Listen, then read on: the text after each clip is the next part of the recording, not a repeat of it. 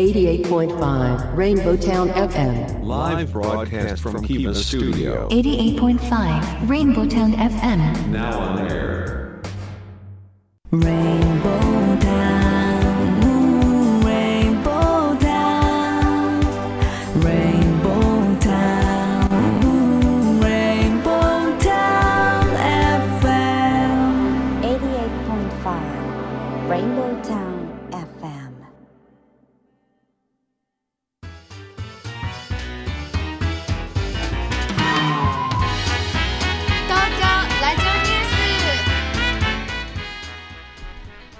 刻は14時を回りました。FM88.5MHz レインボータウン FM をお聞きの皆さんこんにちは。そしてパソコンやスマートフォンを使ってサイマルラジオやリッスンラジオでお聞きの皆さんもポッドキャストでお聞きの皆さんもこんにちは。東京ラジオニュースメインキャスターの松ピーこと松本哲弘です。レインボータウン FM 東京ラジオニュースこの番組は毎週火曜日に個性あふれるコメンテーターとニューノーマル時代の気になる話題を独自の目線で語るニュース解説番組です。コメンテーターは次の時代にパラダイムシフトする企業を支援する専門家集団。株式会社エスペシャリー代表の小島圭さんです。よろしくお願いしよろますしくお願いいたします。さあ小島さん、はい、もう今日は9月の28日ですから早いですね。早いですね。もう9月も最終週ですよね。はい、うん、そしてですね今日9月28日は、はい、まあ、あの小島さんのお仕事に関係する日って言っていいのかな、うん、どうそこういう表現でいいのかな、そうそうかなえー9月28日はですねパソコンの日なんですって、うん、うん、僕知りませんでした私も。こ9月28日がパソコンの日っていうのは。ちょっとあまり意識してなかった感じかな。あそうですか。あね、これあのなぜパソコンの日かと言いますと、うん。えー1979年昭和54年に日本電機 NEC さんですねが、えーパーソナルコンピューター PC8000 シリーズを発売した日をパソコンの日に制定したということでえーまあ、世の中にパソコンパーソナルコンピューターというもいうものが登場したわけです。うん。なるほど。って感じですね。なんかこの時代はなんか。あのお仕事でパソコンの紹介とかのナレーションとかをさせていただいていたこともあって。おおあこのこの日にじゃないですよ。もうちょっと後になるんですけど。なんですがなんかあの PC 何々シリーズみたいな感じで、うんうん。あのご紹介させてもらったことを覚えているので、うんちょっとすごくなんか懐かしい感じがある。懐かしい感じですよね。僕もねほぼほぼ学生時代にうん。パーソナルコンピューターが世に出てきたぐらいで、はい、うん、なんか理系の学部の子たちはなんかそこの PC8801 はい。とかね、こう持ってた気がします、ううんん、なんだこれとかと思ってましたでも大きかったんだよね。大きかったんですよね、はい。なんかねあの聞くところによりますとね、うん。今のスマートフォンってこの当時のパソコンの もう40台分何百倍の性能らしいですよ。今のスマートフォンだけで。そうなんです。よ。でも今はまさにこの時代がやってきたみたいなことを喋ったような気がします。あーそうですね。ということでね。なんかうん。デジタル系の進化って普通のものの進化よりめちゃくちゃ早い気がして、うんうんそうですよね、うん。あの今のこのスマートウォッチ、はい。ね、アップルウォッチとか、はい。ね、ここであいろんなことできるじゃないですか。これってドラえもんの世界でしたよね。そうですよ。なんかあの 夢の世界で S なんか、SF の世界でしたもんね。そうそうそうそう。こんなことが将来はできるような何言ってるんだよとか思っていたのが、今はあっという間に現実的になって、うん。また次のものがすぐ来そうじゃないですか、うん。次は何が来るんだろうっていうのをいつも考えるのが好きなんですが、そうですね、うんまあ、そういうことでね、まあ、この今日9月28日は、はい。パソコンがこの世に登場した日を記念してパソコンの日ということでした。はい。うん。まあ、ところで、えーまあ、今週、まあ、いろいろね、えーうん。今週末は、はい。えーいろいろ動きもありまして、えーいよいよ10月から、はい。ねこの緊急事態宣言が解除されまして、はい。ねまあ、徐々にいろいろ行動制限も、えー解除されるという段取りになっていくわけですけれどもね、なんとなく勝手がわからないですよね。そうですね、うん。あのお店はいろんな自治体ごとに任せるとかってねそうそう。なってるからなんとなくですね丸投げ感を感じるのは 私だけでしょうか。そんなことない。みんなそう思ってると。思う、あの人任せ感だよね。そうそうこ都道府県の知事さんたちとはもうもっと思ってると思いますよ。そこで、あ自分たちの責任かって感じだと思うのでね、そうですね。はい。うん、まあそういうね、えーまあ月替わりの、えー今週ですけれども、さて、えー毎週オープニングで世の中のニューノーマルな話題をニュースピックアップとして紹介していますけれども、うん。今週は梨栽培でスマート農業。NTT データ経営研究所と千葉県が実証開始というニュース。これを取り上げてみたいかなと思います、えーこちらは市川市と成田市の梨農園をフィールドにロボットや AI ICT を活用したスマート農業技術の体系化に向けた実証実験を開始したということなんですけど、まあ、スマート農業スマート農業と言いますが、はい。まあ、いよいよねこの農業も小島さんの会社みたいなその IT の 会社こういうハイテクの会社が、えー農業をやるという時代に来たのかなと、まあ一つはねちょっとそう思いましてあえて、はい。えーまあ、これを一つのね、うん。えーあの例として取り上げさせていただいたんですけれどもね、えーまあ、スマート農業スマート農業と言いますが、まあ、今回この梨の栽培ですけれども、はい。やはりまあ梨の栽培だけでなく全般的にやはりその農業というのが今現在、まあ、日本は少子高齢化っていうのもありまして、えー労働の負荷がねやはりどうしても高いはい。えお仕事ですから、えーこの労働負荷の軽減とかあと、うん今気候がね気候変動が激しくて、ね。なかなかいろいろこう海のものとか山のものをねあのもうこう栽培だけでなく、うん。もう魚が取れるとかそういうこともいろんな影響が出ています。なのでこういう気候変動とかにも対応するためにまあもう少し広くとどうなんですかそのこういうのが続くと、やはり我々にとって食料危機っていうかそうですよね、うん今食べ物が一番心配されてますからね、うん、確保できなくなるというのが、まあ、その将来と言われてたんですがこの近い将来でも、うん。この危機をこう如実にこう感じるような時代にとても注目されるこう事業だし、はい。とても大切な取り組みだと思うんですね。でこのスマート農業なんですが、まあ、実際には、めまあ、3つポイントがありまして、はい。まあ、今回の梨栽培の例でいきますと、えー人を自動で追従する運搬ロボット作業車あーですね。負担高そうですもんね、うん。物とかね収穫したものを運んだり、大体今高齢化されてたりするじゃないですか、うん。負担一番の負担かなとか思ってたりするんでですよね。す。ね一つ一つはね小さくてね、うん。まあ、収穫はできたとしても、ね、それを、ね、こう詰めて一つの箱になったりすると今度これを運ぶのってで、まあ、例えばうん。軽トラックがあったりとかしてもね、それにカゴを乗せるのってすごい重労働、うんですよね。そうですよね。うん。なので、まあ、このね、えー人に追従する運搬ロボット作業車っていうのは、まあ、人が歩いたところにあのワンちゃんみたいにちゃんとこうついていく認識してね 人が行くところにちゃんとうん。歩けば誘導することができて、えーついていくというこのね、えー作業車だったりとか、あとはもう一つは、まあ、この気候変動がありますので、はい。えーまあ、気象データに基づくこう病害が発生することをうん。AI で、はい。まあ、過去のデータから予測をしたり、えーまあ、農薬を散布するうん。その適正化ですよね、えーそういったものをナビすると、うん。まあ、あのわざわざ一つ一つを見るんじゃなくてという、はい。まあ、こういうナビゲーションシステム。うん。それともう一つはこの育成の情報を、まあ、そのた例えば梨ですと棚の下から、えっと、画像を収集して、はいまあ、一つ一つ回るのじゃなくてその画像を見て AI がその作物のうん。育っている様子、まあ、育成を解析するシステムというねこういったことを実証すると、まあ、こういったことをまあやってみるというすことですよなんですよね。ね画像からし判断して処理してくれたりとか、今までの人の目が頼りだったものが、うん。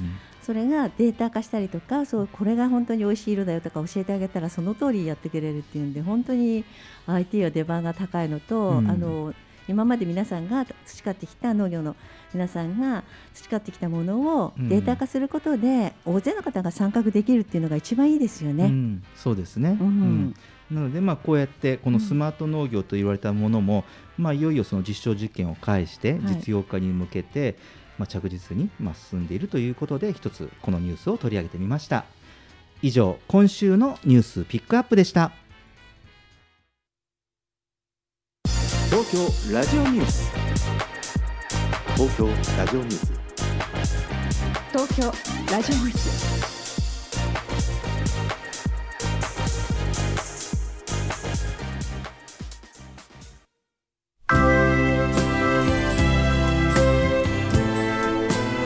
お母さん今僕は思っています。僕にふるさとなんかなくなってしまったんじゃないかとそして一つ残っているふるさとがあるとすればお母さんそれはあなた自身です。あなたは何から何までふるさとそのものです。今こうして静かに目を閉じているとお母さんあなたの声が聞こえてくるんです。聞こえてくるんです。今も聞こえる。あの袋の声。僕に人生を教えてくれた。優しいおふくろ。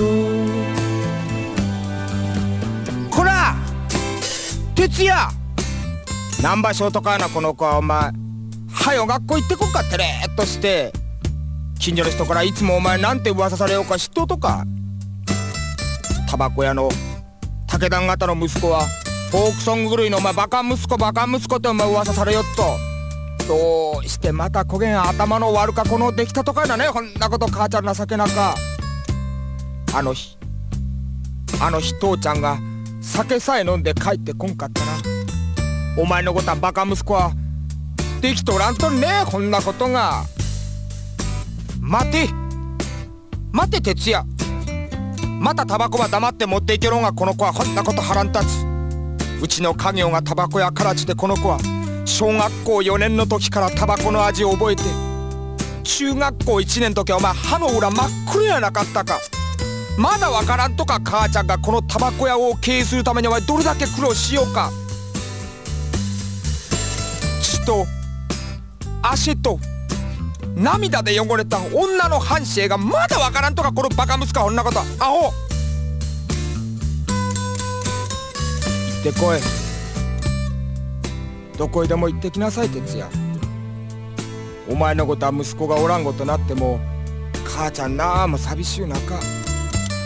死ぬ気で働いてみろ哲也働いて働いて働き抜いて遊びたいとか休みたいとかそんなことお前いっぺんでも思うてみろ。そん時はそん時は哲也死ね。それがそれが人間ぞ。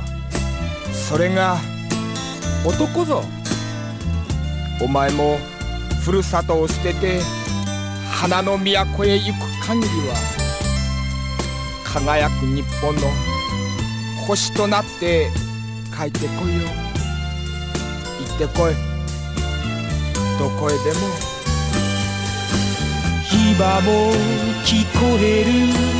あの袋の声僕に人生を教えてくれた。しいおふくろお聴きいただいた曲は海援隊で母に捧げるバラードでした。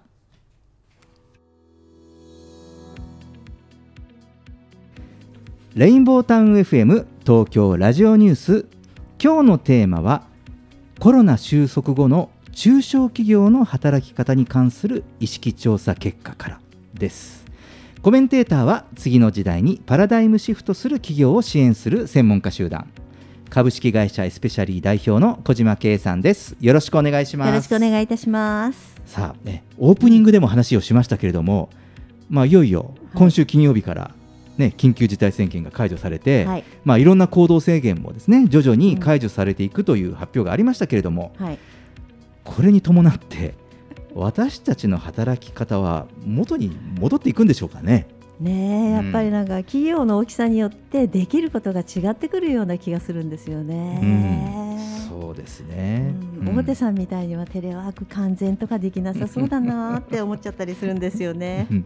まああえてですね。今日はあのコロナ収束後の中小企業の働き方に関する意識調査とい。うことなので、はいはい、まあそれこそねこの中小企業のねまあ、この経営者の、まあ、小島さんには、はい、まああのまあ、個人的にも、えー、経営者としても意見いただければいいかなと思ってますけれども、はい、まあ、ちょうどこのタイミングでですね、うん、働き方に関するホットな調査結果が入ってきまして、えー、2021年8月ですから先月ですね、はい、先月全国の中小企業まあ、従業員がお一人から99人、まあ、100人以下の経営者および会社員1110人に対して実施したテレワークおよびニューノーマル時代の働き方に関する意識調査結果が発表されております。はい。うん、で発表したのはデルトテテクノロジーズさんですね、えー、その結果からコロナ収束後におけるニューノーマル時代の働き方についても、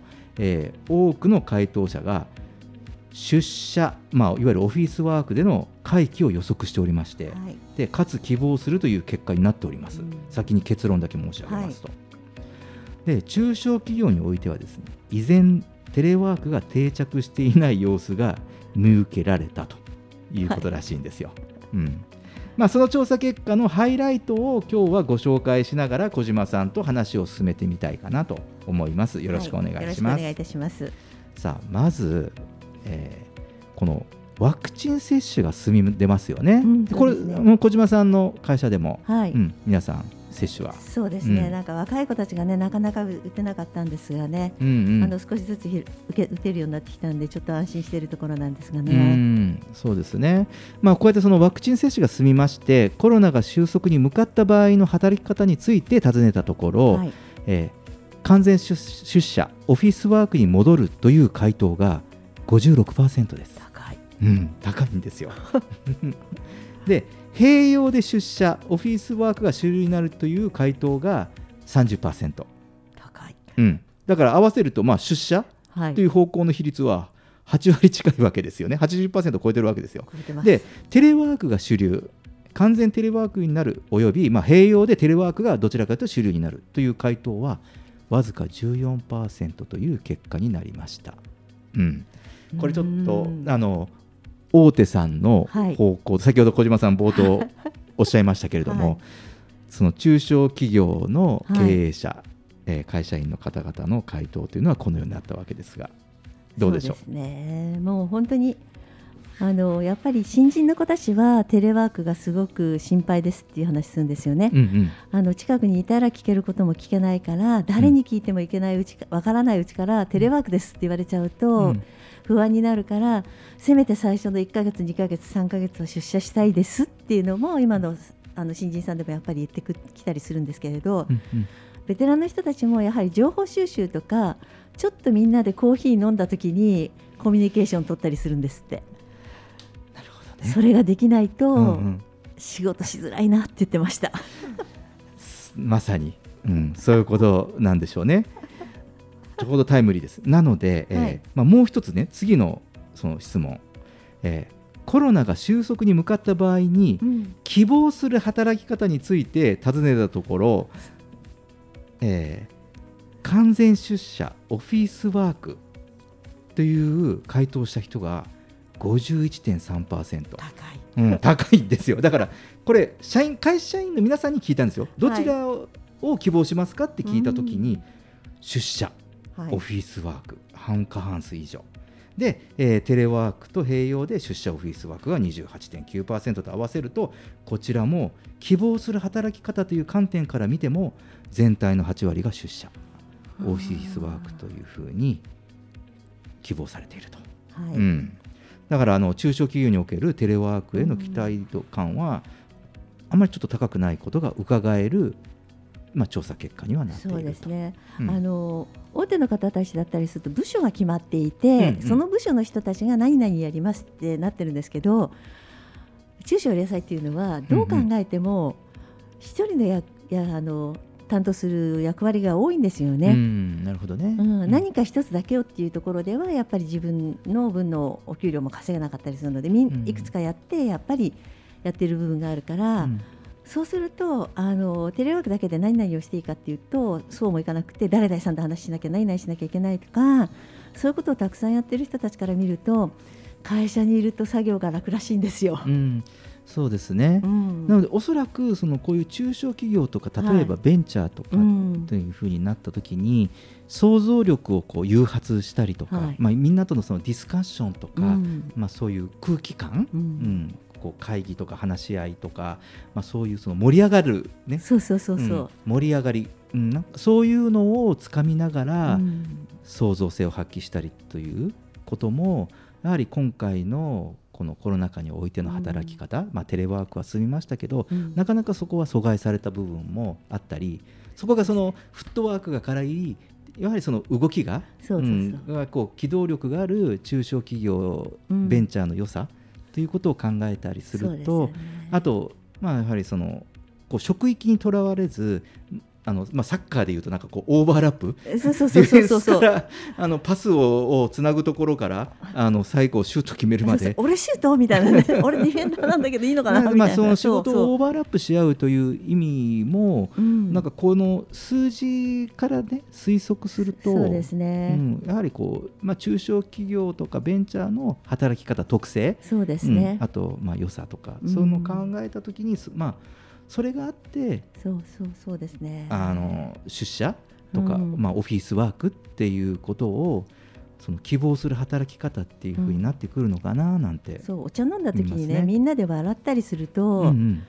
すごくストレスが発散できるんですって、うんうん。そういうところもあるかなって思ってます。うんそうですよね。うん。でそして、えーまあ、勤務先ではテレワークと出社オフィスワークのどちらを推奨しているかという質問に関してはどちらかといえば出社、うん。オフィスワークとの回答が、まあ、45.7%、はい。トップにありまして、まあ、続いて、えー、39.3%はいずれかが推奨されているということではないと、うん。まあ、いろいろ試行錯誤はしているけれどもという回答でして。でどちらかといえばテレワークを推奨しているという企業はわずか15%という結果にもなりました、まあ、企業側としても、まあ、こういう特性が出ているのかなというふうに見受けますよね。うん。で、えーまあ、このコロナ収束後、まあ、出社オフィスワークとテレワークのどちらが嬉しいと感じるのか 尋ねたところ、はい。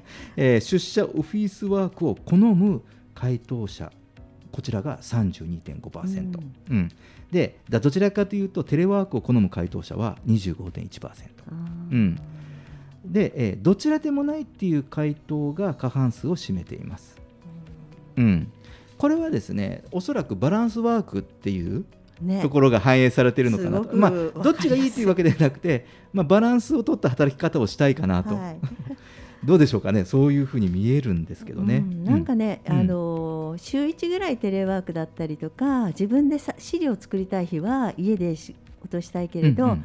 そうじゃない時はみんなとコミュニケーションして進めたいなっていうのがあるからあの5日間働くんだったらうん。4日の実労の実労っておかしいけど、うん。1日テレワークだったりするとうんで週中ぐらいに1日テレワークしたら楽かななんてね。うんうん。あのなるほどとか思いながら聞いてるんですけどね。うん そういうふうにしてなんか少しずつええ選ぶっていうのも必要になってるのかもしれないですよね。うん、そうですね。こう選んだりね、まあ、いろいろこう多様性が見受けられる、まあ、そのあたりはですね、えーちょっとここで曲を挟んで後半いきたいかなと思います、えーここで曲に行きましょう「かりゆし58」で「アンマー」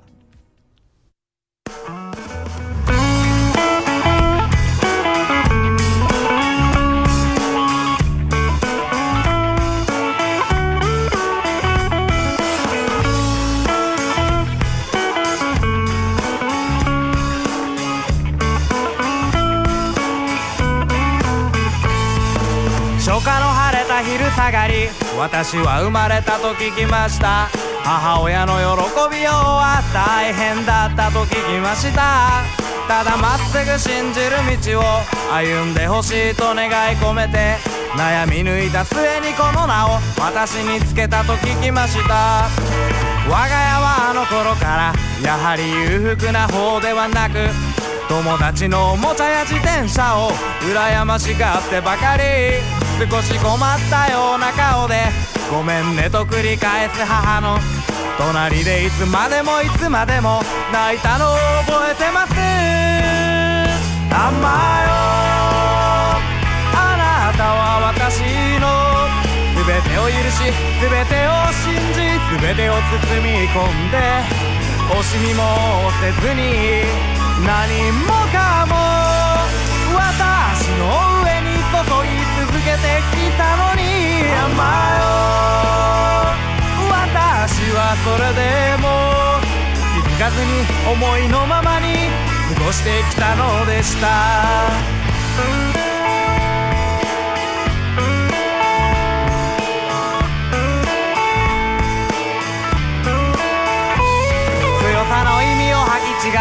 喧嘩や悪さばかりを繰り返し勝手気ままに遊び回る。本当にろくでもない私が真夜中の静けさの中忍び足で家に帰った時も狭い食卓の上には茶碗が並べられていました。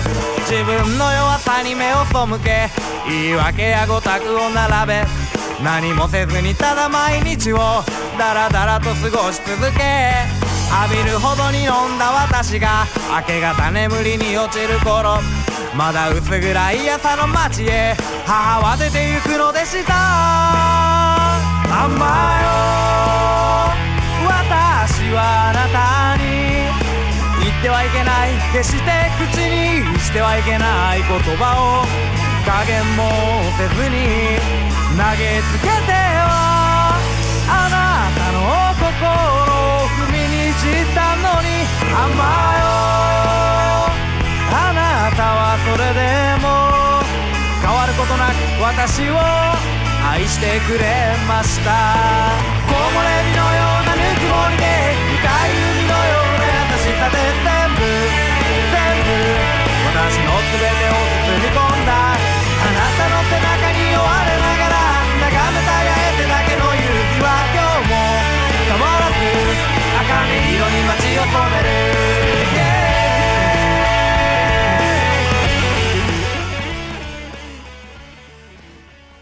今日のテーマはコロナ収束後の中小企業の働き方に関する意識調査結果から話をしていますが、えー最後にですねもう一つ調査結果をご紹介しますね、えーニューノーマル時代にどのような働き方に興味があるかを尋ねたところ36.8%が自由な働き方。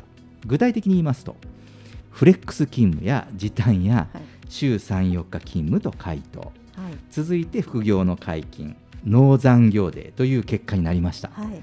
えー我々も時折テーマに出しておりますワーケーション、えーシェアオフィスサテライトオフィスなどの活用。あとホテルなどのテレワークプランの活用。こういったものを、えー期待する声も一定数ありました。であのこういう数字から見ますとね、えー先ほど話したその働き方に対するこの多様性というものが見えてきたのかなと、うん。前は選択肢なしでしたからね、うんそうですよね。通勤っていうもうセットがね、うん。決まってましたからね。そうなんですね。なので、まあ、この多様性というのは、まあ、これから、うん。そのこう働き自分の能力とかねそういうのを生かしながらでもやはりいろんな事情が出てくるじゃないですか。そうですね。の介護だったりとか子育てしながらとか、うん。やはりそのそういった意味でその仕事自体だけにフォーカスを当てるのではなくて、まあ、我々のライフスタイルですよね。そうですうねん、育てながらやはり働く、はい。うん、夫婦で働くとか、ね、あの親の面倒を見るとか。そうん、だからそういった多多様性に向けてはとてもあのこういったこう自由な、うんそうなんですそういう意味でのその自由な働き方っていうのが意見が出てるのかなというふうに見受けますね企業。もね大手さんに負けないように頑張らなきゃなとはうんうん思ってるんですけどね、うんうんみんなの期待に応えられるように頑張らないとだわ。そうですね。もうあのぜひ頑張ってください。まああの実際にね、えーこうやって、まあこれは意見調査、意識調査ですから、これからそのまあね幸いにもこう、今本日時点ではまあ収束に向かう方向がまあその世間的には今見受けられているわけで。まあ、その中で実際にね、うん。えーどんな働き方になっていくかというところだとは思います。はい。えー今日はコロナ収束後の中小企業の働き方に関する意識調査結果を紹介しながら話を進めてみました。さあ実際には、はい。えーどんな働き方になっていくんでしょうかね。楽しみですね。はい小島さんありがとうございました。レインボータウン FM 東京ラジオニュース。テーマはコロナ収束後の中小企業の働き方に関する意識調査結果からでした。東京ラジオニュース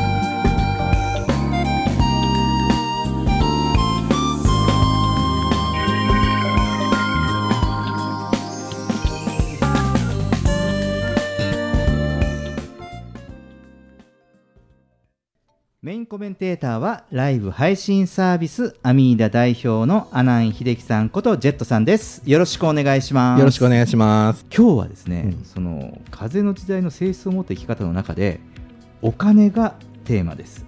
うん。お金。お金です。はい、好きですよね。お金ね、うん、はい、えーでまあここでは、えーこれまでの約200年間のもう物質とか、えーリアルなこと、ねえー目に見えるものが優勢だった土の時代から情報やインターネットといった、まあ、物質ではないものがより強く、えー動くであろうその風の時代にこの風の時代というね、えーことを取り上げてますけど、はい。えーこれ今後200年続くってことになるわけですよね。ねでまあ何気に200年続くって言ってますけど、はい。よく考えてください。大変なことですよね。うん。これね人の寿命って、まあ、僕らもあと普通に平均寿命とか、まあ、人生100年としても、まあ、50年ぐらいありますけれども、もう僕ら生きてる中はもうこの流れでいくわけ。もう風しかないわけですね。風しかないわけですよ。うんそうなんですよね。はい。であの何度もこういうふうにこうくどくね特集を上げてるのもあの全くその価値観が違う2つの価値観をあの我々の世代ってまたいで生きるという、うん。そのまあ、運命というか特殊な世代でもあるんですよ。ううんん。土の時代で土で終われば良かったかもしれないけど。これから生まれる人は風の時代しか知らないわけそうですね。とかあともう一つはそういうウェイトが高いね、その割合が高いから、だから先週もお話ちょうど半分半分そうですそうです。人生のね、うん。だから先週もお話ししましたけど、えーっと今の、えー生まれてる人とか10代の人とか20代の前半の人とかそういう人たちはうん。比較的スッと乗っていけるかもしれないし、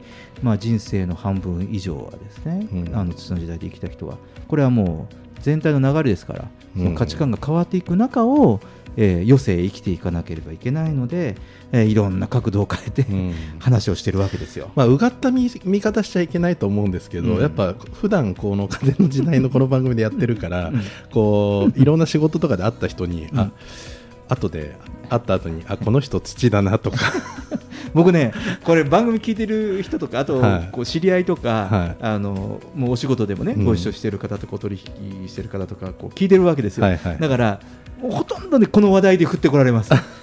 これってああなんかこう言った後にね縛ったみたいな顔して、あこれって土の考え方ですよねとかなんか言うの なんか言い訳いやごめんなさい言い訳じゃない。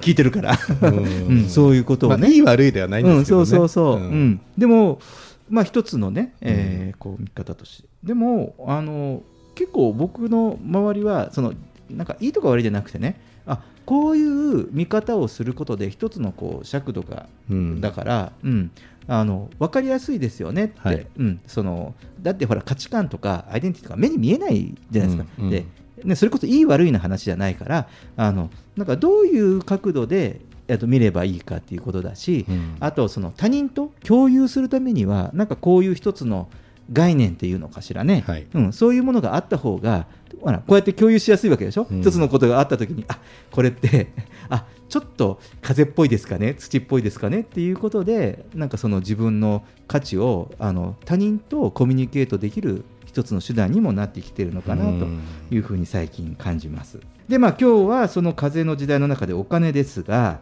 で特にこのお金とか土地とかあと家とかこう資産と言われたものは土に属するものじゃないですか、まあ、つあえて土属性みたいな言い方するとですよ、うん。ゲームみたいですね。はい。なんかなんかそういうふうに言った方がいいからね。はいはい。なんかね土属性。そうそう土属性。あの土族とかね、はい。えーじゃないですか。で,、えーでまあそのこれらをこの土の時代から風の時代の移行期間に強化するっていうのを、まあ、まずはちょっとお勧めしたいかなと。うん。うん。で要はその風の時代に土の気が弱まる前にやっておくということで。あの、えーっとなんだろうその風の時代になるけど土の今までやってきたことを否定するものではないしだって僕らが生きてきたし先祖もその中で生きてきて、でそれで僕らもね、えーこう生まれてきてるわけでしょ？そうですね。ん。だからそのやっぱりそその土の時代の中にやるべきことはあると思うんですよね。うん。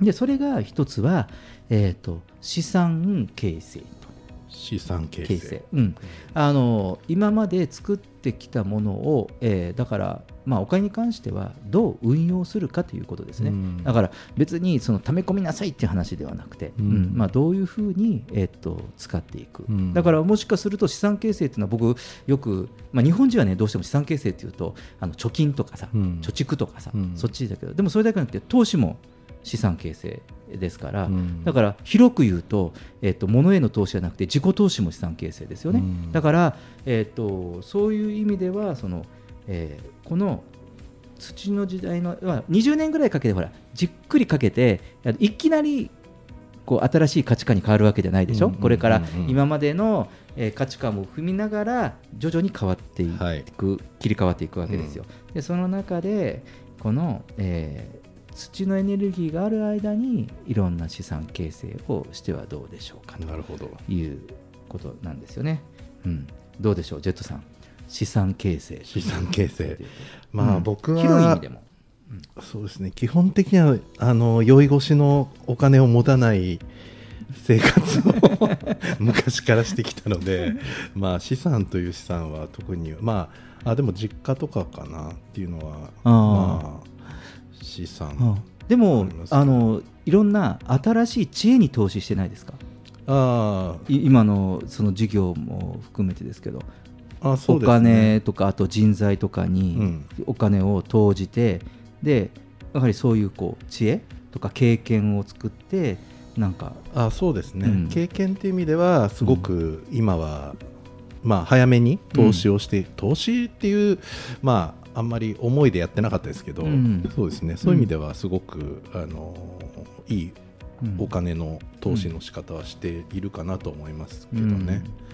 そうなんですね、はい。だからまあそのこの資産形成というものもね実際にそのそう思ってお金を投じてるうん。もの、そのだから経験とかも資産として見れる、だってこうほらおあのお宅のスタッフとかすごいじゃないですか、はいはい。だから勉強させて実践させてあそうですね。実際それで今度はこうお客様に、はい。音楽とかしかできないのかなと思ったらデザインしたり編集したりとかなんかそういうものをこう身につけてるから、うん。なんかそういうものってそうですね。最初はもうみんなやったことないからできないって言ってたんですけど、うんうん。まあ、まずできるっていうところから始めようって言って、うん。うんやってきたことが、まあうん。あの少しずつ形にはなってきましたね。うん。はい。そうですよね。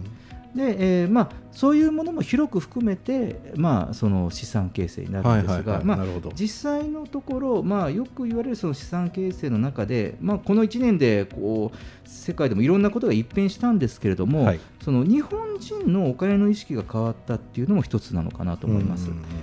えー今はその欧米に比べてそもそも日本ではその株式投資をするっていう人は少なかったんですけれども、はい。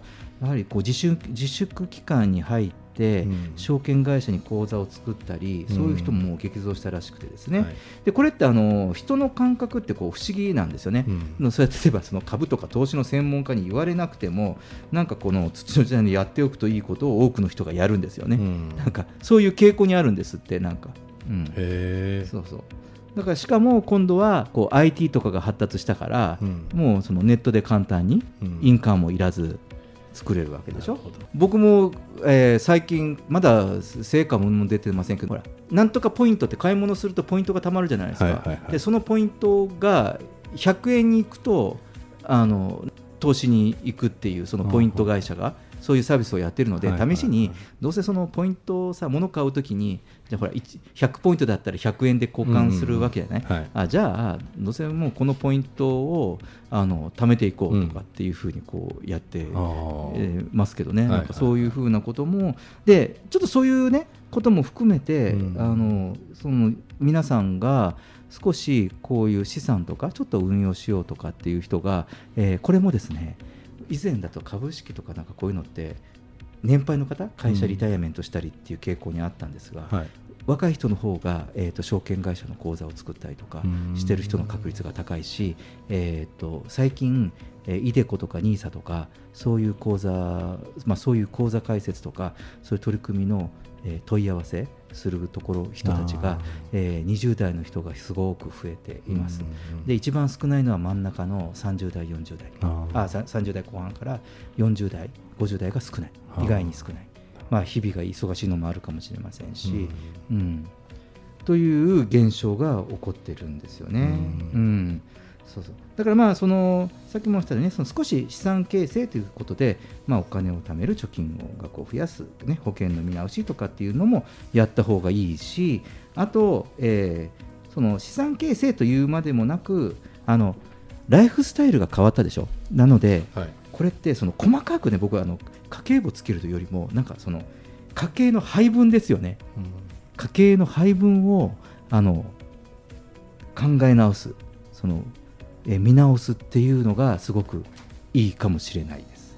うん、これあの僕車手放したって言ったじゃないですか、はいはいはとかあと,、えっとえー家。とかあとオフィスもそうですけど、うん。ガレージとか。うん。そうそうガレージとか、ね、そうするとあのい家の家計の配分ガラって変わるんですよ。あーなるほどね。はい、こう全然こう見えてない。だからすごくあのなんだろうその家計のバランスとかっていうのが、まあこういうシェアリングとかそういったものを使うことでちょっと変わっていくのかなっていう思いますね。ここでもあの、ね、こう無駄な出費というか皆さんがこうシェアで使ったりとか、えーということは言えますけどなんかねこういうものをその見直したりするのがあえてその風の時代になったからじゃなくて土の時代今までの物質とかそういったもののエネルギーがまだ残ってるじゃない、うんうん。その間にやることがいいんだと。ああなるほどね。うん、だからそのままにここれをなんか流れのままに任せるんじゃなくて、うんうん今のこの時に意図的にその変えていくとかあともう一回見直すっていうことが、えーいいです。その僕はねその自分の意思でもたまたま偶然になんかそういうことを言ってアドバイスしてくれる人がいてそのファイナンシャルの人がいて、であのちょっと半ば、まあ、まあお付き合いもあるし嫌々だったのよ、うんうんうん。だったんだけれども実際やってみた後のを言うとすごく気持ちがすっきりすることとなんかこう軽やかになるわけですよ。だからその言ってる意味はこれは僕の解釈なんだけど、その土のエネルギーが残ってる間にやることでどんどん風が吹くわけでしょ、うん。これからね、はい。そっちな時にほら身軽だから動きやすいし、なるほどね。その時代に合ったアクションができるのね。うん。まあ、まだ準備は間に合うそう全然全然。だからこれがその20年間かけてゆっくり動いていくというのは先週もお話ししましたけれども、うん、そういうことがこう言えるのかなと。で、えーそして、えー次のそのお金のキーワードですけど整える上でのキーワードは現金から電子マネー、えー。っていうところですね。はい、でこれまでこの現金派、うん。これをね、えー土属性っていうんですって。だった方は電子マネー風属性、はい、を使えるようにしておくことを、まあ、お勧めしますねと。ねまあ、これはね、今あの、非接触とか衛生管理とかが謳われますから、えーまあ、いろんなこう人の手を媒介する紙や、ね、効果に触れるのはっていうことで、抵抗があったりとか、うん。うん。どうですか？あの、お釣り手渡すとき抵抗あります？んあの僕、まあ。抵抗意識はあります。今今まで全くそんなこと意識しなかったので、ね。うん、受け取るけど受け取るけどね、うん。物理的にってことですか、うん。ああ、うん。トレイを返さないとトレイを返さない。ああそういうことですね、うん。なんか昔あのよくカツアゲとかの 場面でジャンプしてみろっつってジャンプしてチャリンチャリンなんていうのありましたけど。ね漫画とかでも。もうそういうのもなくなるんでしょうね。電子マネーになったらね。それ多分僕らの時代ですね 本当に持ってないのかとかジャンプしてみろとかチャリンチャリンなって持ってるじゃねえかみたいなねあありましたけどもうそれもね電子マネーですからね、うん。見えないですよね残高見してみろって。スマホで。ねカツアゲもなくなりますね。本当いいことですね。あの LINE の割り勘とかあのあれの機能でおお送らされるかもしれないよね。読み取らされて、そうですよね。だからまあそういうね、えーとまあ、こう電子マネーとかそのなぜかっていうと,、えー、とこうなんだろうデジタル化することってある意味そのこう流れやすくなるということですよね、こうね送りやすくなるということですね。で、まあ、これも同じ通りそのまああとねこういう支払いが溜まってるとかっていうのは土のエネルギーのところにあるときにうんできる限りこうね流す方がまあいいという話なんですよね。うんねあのーまあちょっとこのもともとだからどちらかというとこの金運とかなんとかって言ってたことそのものが、うん。なんか土の時代の象徴なのかなって僕はこういうふうにこう話しててねふと思ったりもするんですけどね、うん。僕らも言うじゃないですかそのね金運とか。だからあこれって言ってるのも意外にまだ意識はしてないけれどもあね。あー今までの、うん、そういう価値なのかなそしたらもしかしたらあの神社のお守りあるじゃないですか、うん。お守りも金運のお守りとかあるけど、これからはうん。情報運とか、なんかね、うんうん。うんそういうのもできるかもしれないですね。ああそうですね。いいいい情報に恵まれますようにみたいなね。うんうんうんうん。ね縁結びとかさ、うん。そういうのって誰かから言われてその縁結びとかをををやっぱそういうふうにこう、えーまあ、お願いしたりとか、うん。うんやっぱそう意識した方がいいよとは言われたんです、あのお金一人で来ないでしょって言われたのよ、うんうん。お金とか情報とか人が運んでくるものだからだからやはりこうね。人とのこれが一番大事でお金は勝手に来ませんからねっていうのをこう考えたりすると、今言った通りその情報なんでしょうね。うん。うん。ね情報とか。だって実際ほらお金ってデジタルになったらさ情報でしょ？うん。あの僕ら ATM とかほら送金とかさそうそう物理的なものないですから。物理的なものは動いていなくて情報が動いてるだけでしょ、誰々さんの口座から誰々さんの口座に行って、うん。データっていうかねね。その情報が映ってるだけだから、うん。そういう意味だとまあ本質的なことを考えるとそうかもしれません、ね。まあ、それが増えたり減ったりするのも今度知恵だったりうん。するんでね。うん。そうですね、うん。でねちょっともう少し言っておくとねその土地とか家とかこう先ほどねジェットさんもひ平塚に、はい。あの大豪邸が。あの不動産に関してはですねやはりこれはまあねもう字のごとく、まあ、土属性の、まあ、ものとか物質ですよね、えーなので、まあ、これからはそのシェアリングとかそういったものでその価値が下がっていく可能性もある、うん。でもそのそのもしねこうやって使う場合自分たちどうしてもほらやはり自分で持っておきたいという気持ちがあれば持っていればいいわけじゃないですか、うんうんうん。そしたらやはり風通しが大事ですって、で風通しがどうですかということはだから使ってもらうということねだから使わないでなんか残しとくとか、まあ、そうすると、えーこう放置してるとか例えばほら別荘持ってるけど持ってるだけで放置したりとかさど。こどこにちょっとおじいちゃんが持ってる家があるんだけど誰もいないんだよねとか、うん。そういうのはちょっとこうあまりよろしくないかなと。風を通せないからね、うん。やはりあの家も呼吸してるって言いますよね、はい昔からね。はいはいうん。なので、えーまあ、そういうことも一つその考えてみるのはどうかなと、うん、思います。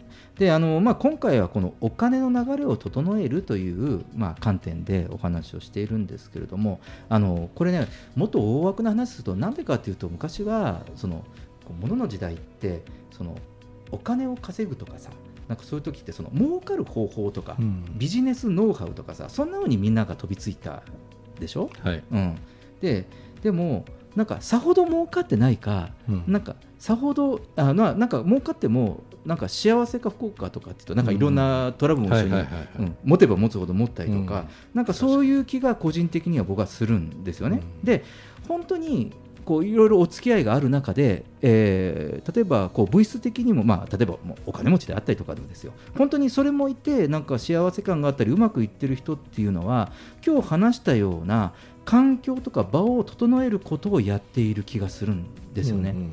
あの成功の前に、はい。さっきみたいにやはりこう部屋の風通しとか、うん。だからそういう人たちのオフィスとかご自宅とかとかねと一緒にすると気持ちがいい場所が多いんですよ。うんなんですよね。そうね。うん。なので、まあまあ、あとねこういうふうに整えると気持ちも明るくなるので、うん。なので本当にこうね、まあ、さっきも言ったけど僕もお金好きですしなんかそのお金にとってみんなは大事なことなんだけどそのためには、えっと、場とかお金を得る場とか空気とかを整えることがもう本当に大事なのかなと思ってそれに気がつくな多くの人が気がつくのもあのこれからの価値観じゃないかなと思って特集にしてみました。はい、はいえージェットさんありがとうございます。えーレインボータウン FM 東京ラジオニュース風の時代お金の流れを整えるでした。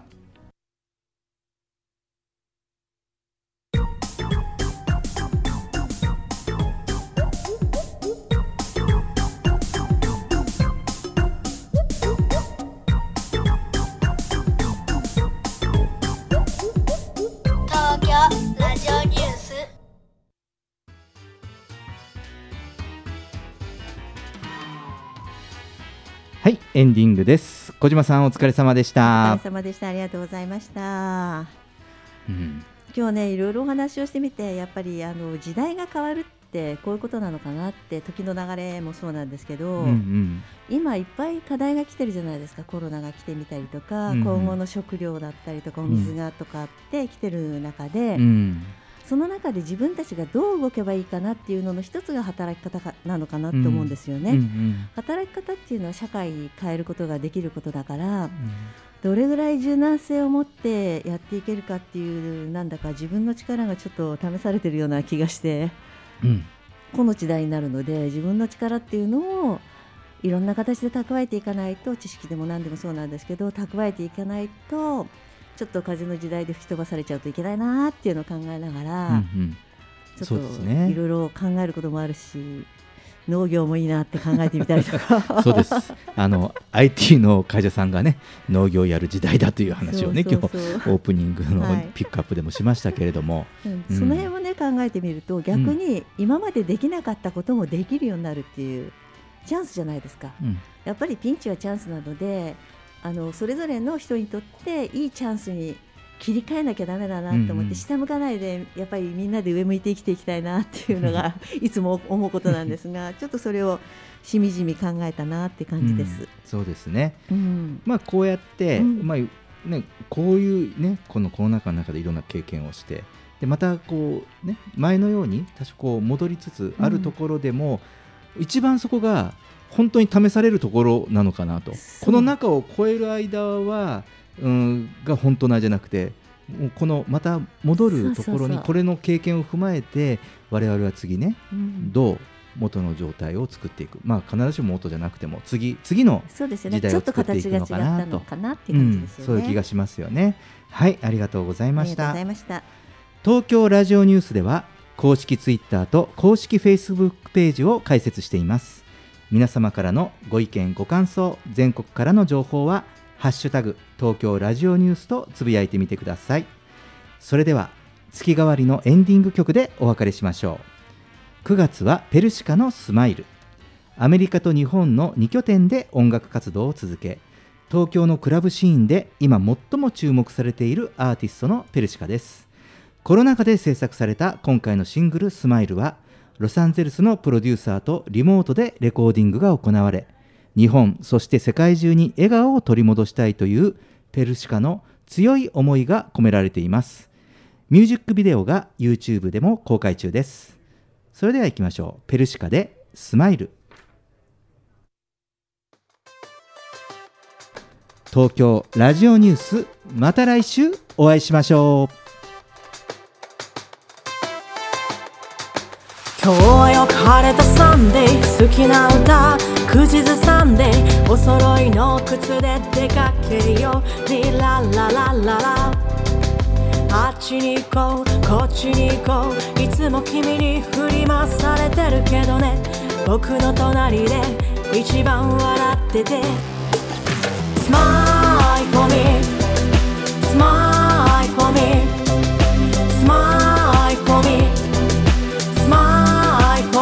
for me Your smile is for me, for me, for me For me, for me, for me Your smile is for me, for me, for me For me, for me, for me